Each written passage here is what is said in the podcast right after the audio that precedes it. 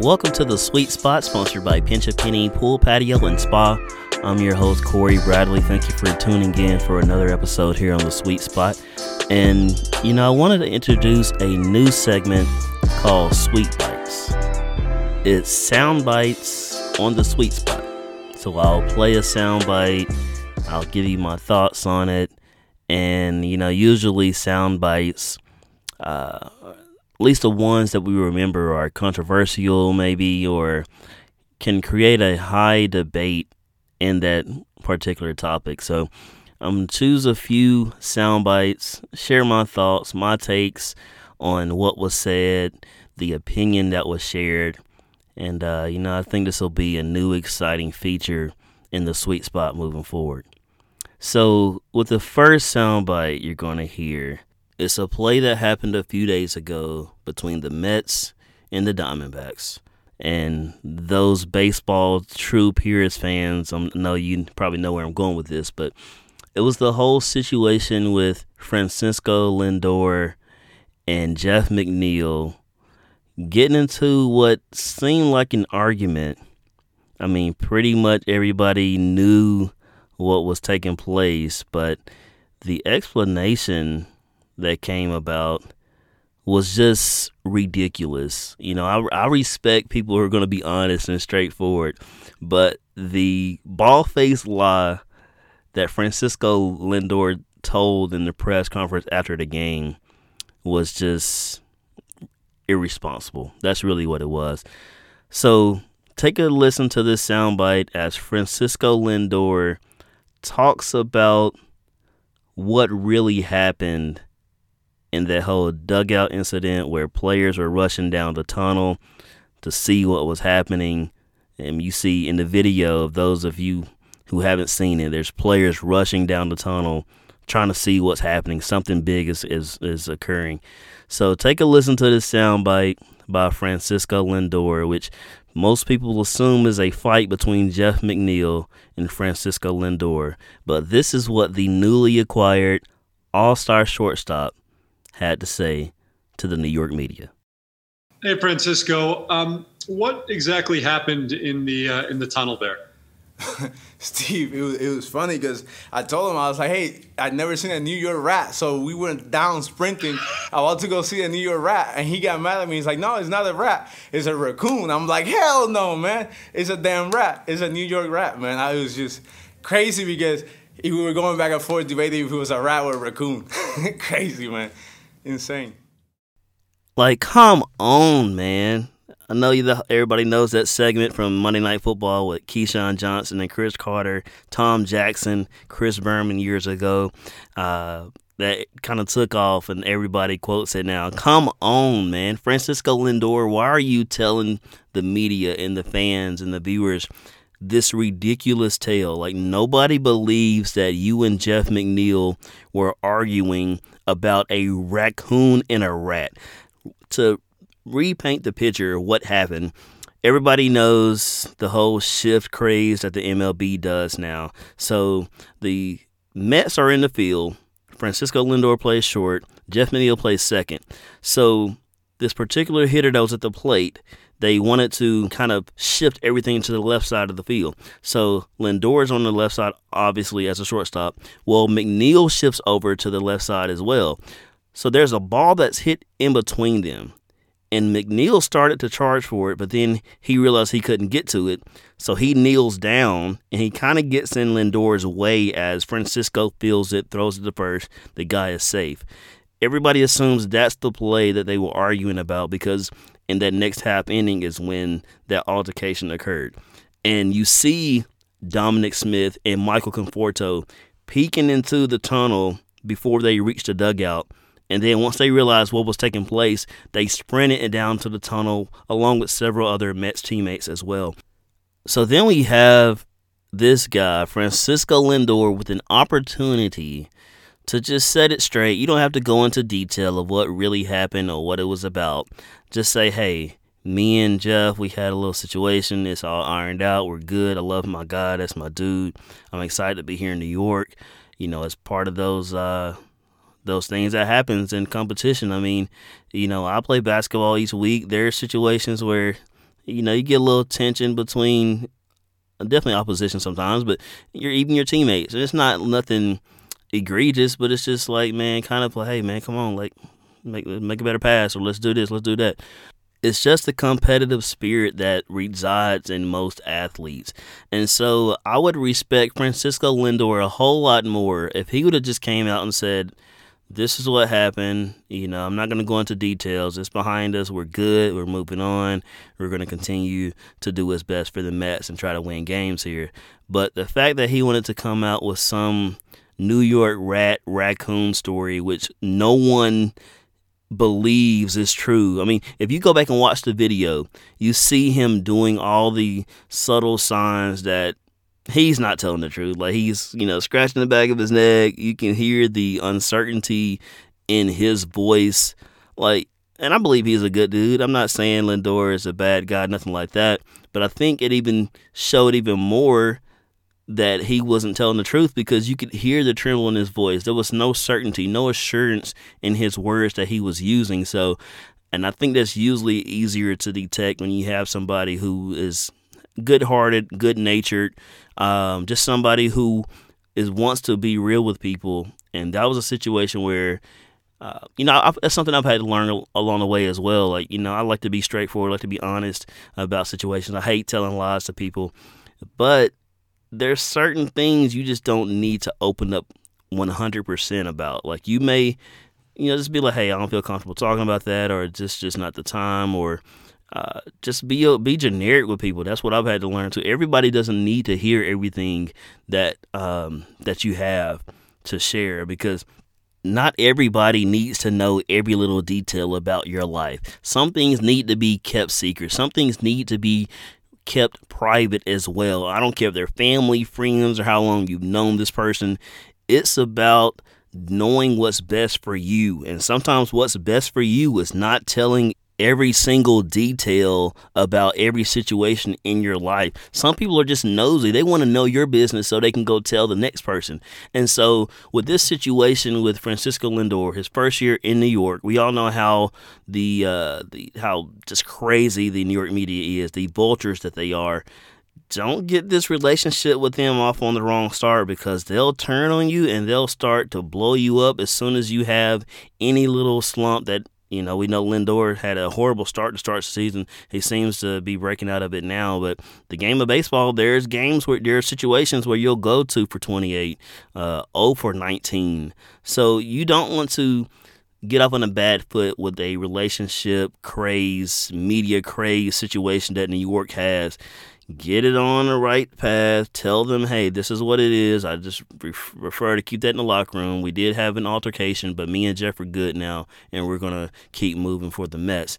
But he didn't do that, so I'm hoping that it doesn't get that relationship between he and the New York media off on the wrong page because, like I said, they'll turn on you, and then every little thing that you do they will nitpick it, they will blow it out of proportion. We know how the media can operate, how they'll take an excerpt from a soundbite or an interview and twist it and just manipulate that whole segment on how they want to paint that person or that particular situation. And the sad thing about it, a lot of people in this world only take what they hear as the truth. They don't go back and do the homework. They don't go back and see what the context of that soundbite or that sentence was involved in or included in. So, Lindor, man, moving forward, just be straight.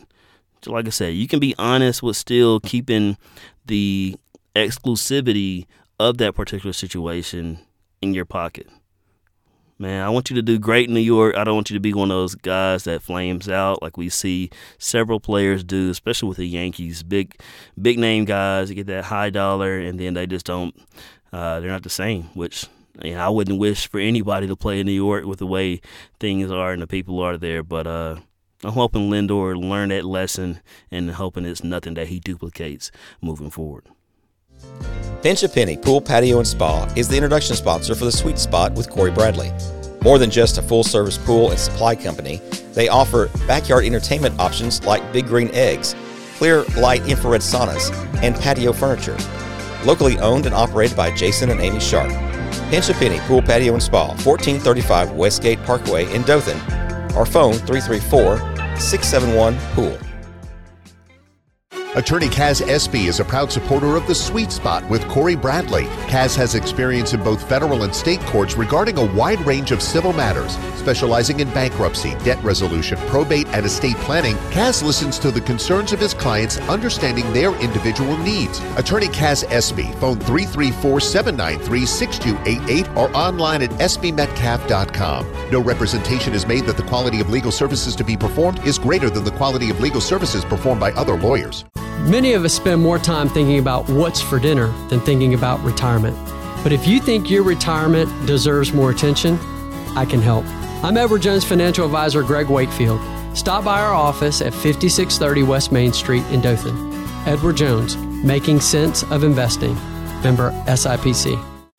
RLC Shirts is a family owned and operated custom apparel and gift business, providing custom printing and embroidery on t shirts, polos, hats, boots, baby apparel, scarves, bags, and more. For churches, schools, sports organizations, family reunion t shirts, or businesses that need personalized workwear or promotional apparel, RLC Shirts can help with no minimum order. Phone 334 899 4339 or online rlcshirts.com.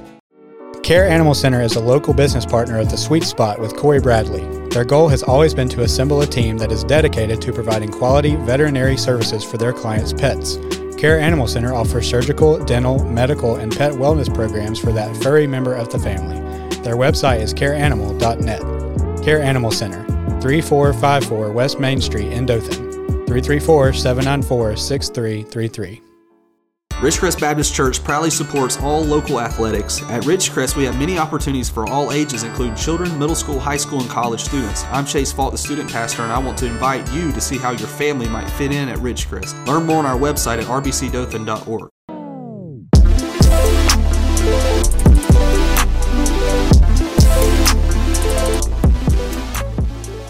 Welcome back to the Sweet Spot, sponsored by Pinch a Penny Pool Patio and Spa. As we continue this episode of Sweet Bites, you heard the whole Francisco Lindor situation as he addressed the incident between him and Jeff McNeil. I shared my thoughts on his situation, what he should have done correctly. Um, but you know what? Hopefully, it's a learning lesson for that guy Lindor in New York.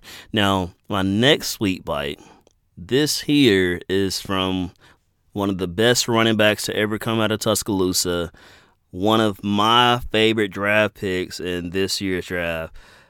Najee Harris, man, he's a Pittsburgh Steeler now. This guy is hilarious. I didn't realize how funny he was, and it's funny to hear the things that he talks about and just how he really lets his personality shine on the camera or in front of a microphone. And this dude is a soundbite waiting to happen whenever he opens his mouth.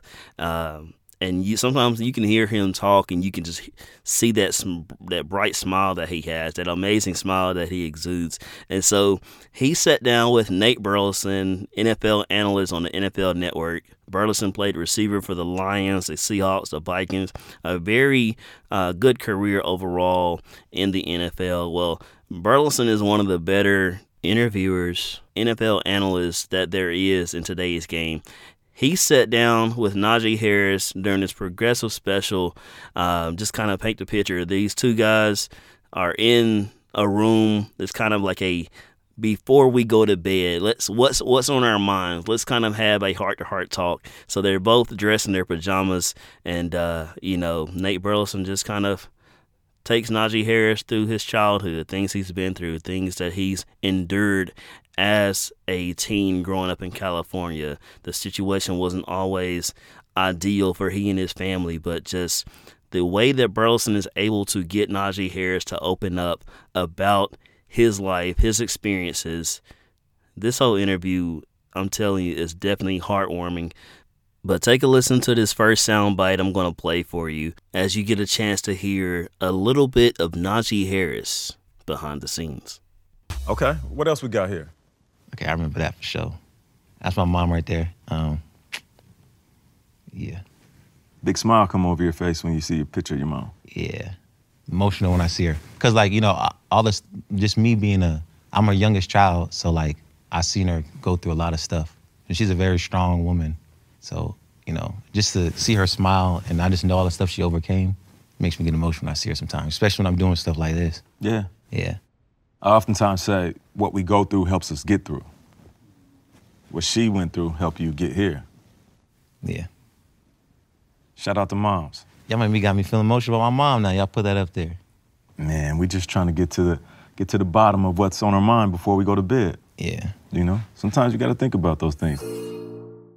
So, what Nate Burleson and the progressive team did was put up a few pictures of Najee Harris. They also showed a picture of his mom, as you heard him speak about, and just how emotional he became on when he saw a picture of her, just reflecting of all the things that she did and the sacrifices she made for he and his family. And you know, that's something I can relate to. Being a son, a oldest of three in a single mother household you know that's something that I I knew exactly the challenges that we face growing up sometimes.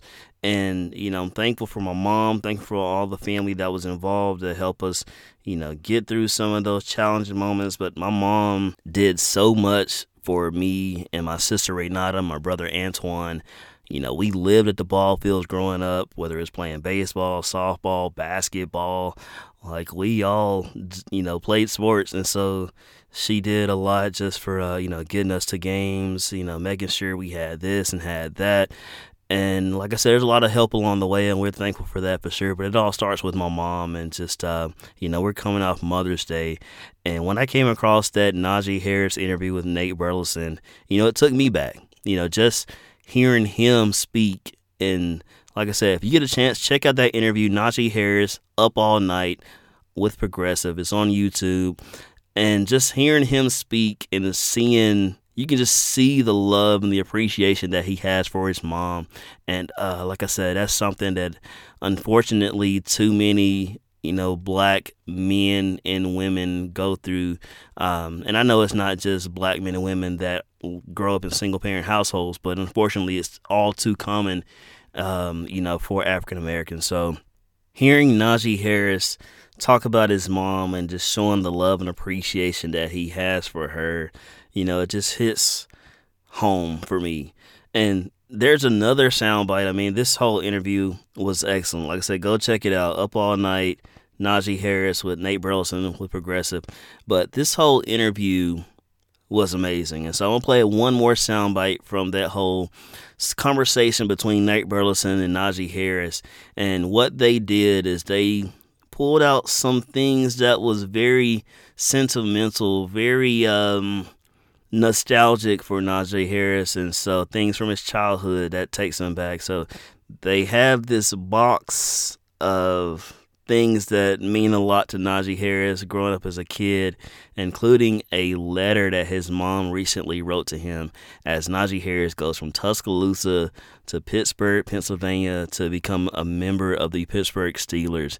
And she just wanted to share some words of encouragement, words of wisdom that moms love to do and are amazing for doing so. Uh, but listen to this soundbite as Najee Harris reads this heartfelt letter from his mom. Take that out. Go ahead and you can remove it. You want to read it from Mom Dukes? Well, I'm not sentimental, man. Come on now. For most of your life, I watched you hurdle so many obstacles that came in your way and run through walls, went to block your dreams, and through it all, my little buddy grew into a strong, smart, handsome man. As you move on to the next chapter, always remember a man who walks with God will always reach his destination. Love, mom. Y'all won't make me get all sentimental now. What would you say to moms right now? She's a very strong woman. She went through a lot of stuff, a lot of stuff, especially being raised, you know, in California in the Bay Area, like, and just like, you know, the the cost of living and how hard it was just to keep a roof over our heads, stuff like that, to put food on the table. And it always like touches really like deep down to me because, you know, just for a single woman to do that stuff the way she did it, you know, there's nothing I can give her or like, you right. know, to, or tell her that will like really show her how much I care for her, you know? Mm. So, uh, it's Ma Dukes, man. Shout out to Ma Dukes. That's out to Ma Dukes. I mean, you can't help but feel the love and the appreciation that Najee has. You can hear it in his voice. And, you know, it's just, even if you've never experienced anything what he was describing, you can still empathize with him. Um, like I said, I shared my thoughts, I shared my experiences. And so just hearing a guy like Najee Harris, who recently became a first round pick, broke numerous records in Tuscaloosa as a running back for the Crimson Tide. You know, whether you like Alabama or not, like this is one of those situations that has nothing to do with fanhood. This is just hearing a guy open up and you know not try to give up too much of that interview, but in that sit down with Nate Burleson, he talked about how he grew up. He was shy, you know. He said even during this whole draft process of interviewing with different teams and doing all of these um, interviews and sound bites with different programs. He said it's had he's had to open up a little bit because he's really like a closed off person.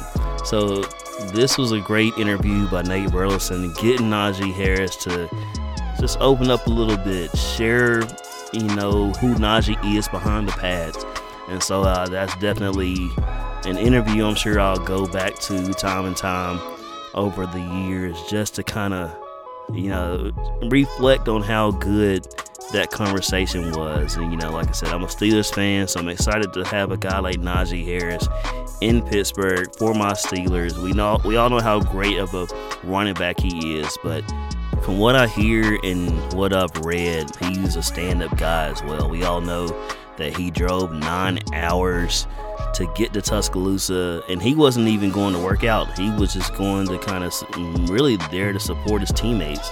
And you know, his flight was hold was delayed and all that. He could have just like, man, I'll catch you guys another time. I'll be thinking about y'all. But he decided to take it upon himself and drive nine hours just to be there for his teammates and support them. So uh, I think Pittsburgh, I think they'll be glad to have that guy as a Steeler in years moving forward, and I definitely wish him the best. So thrilled he is in the Steel City, and I'm excited to see what Najee Harris does in the years to come. And as we always say, there's nothing better than being in the sweet spot.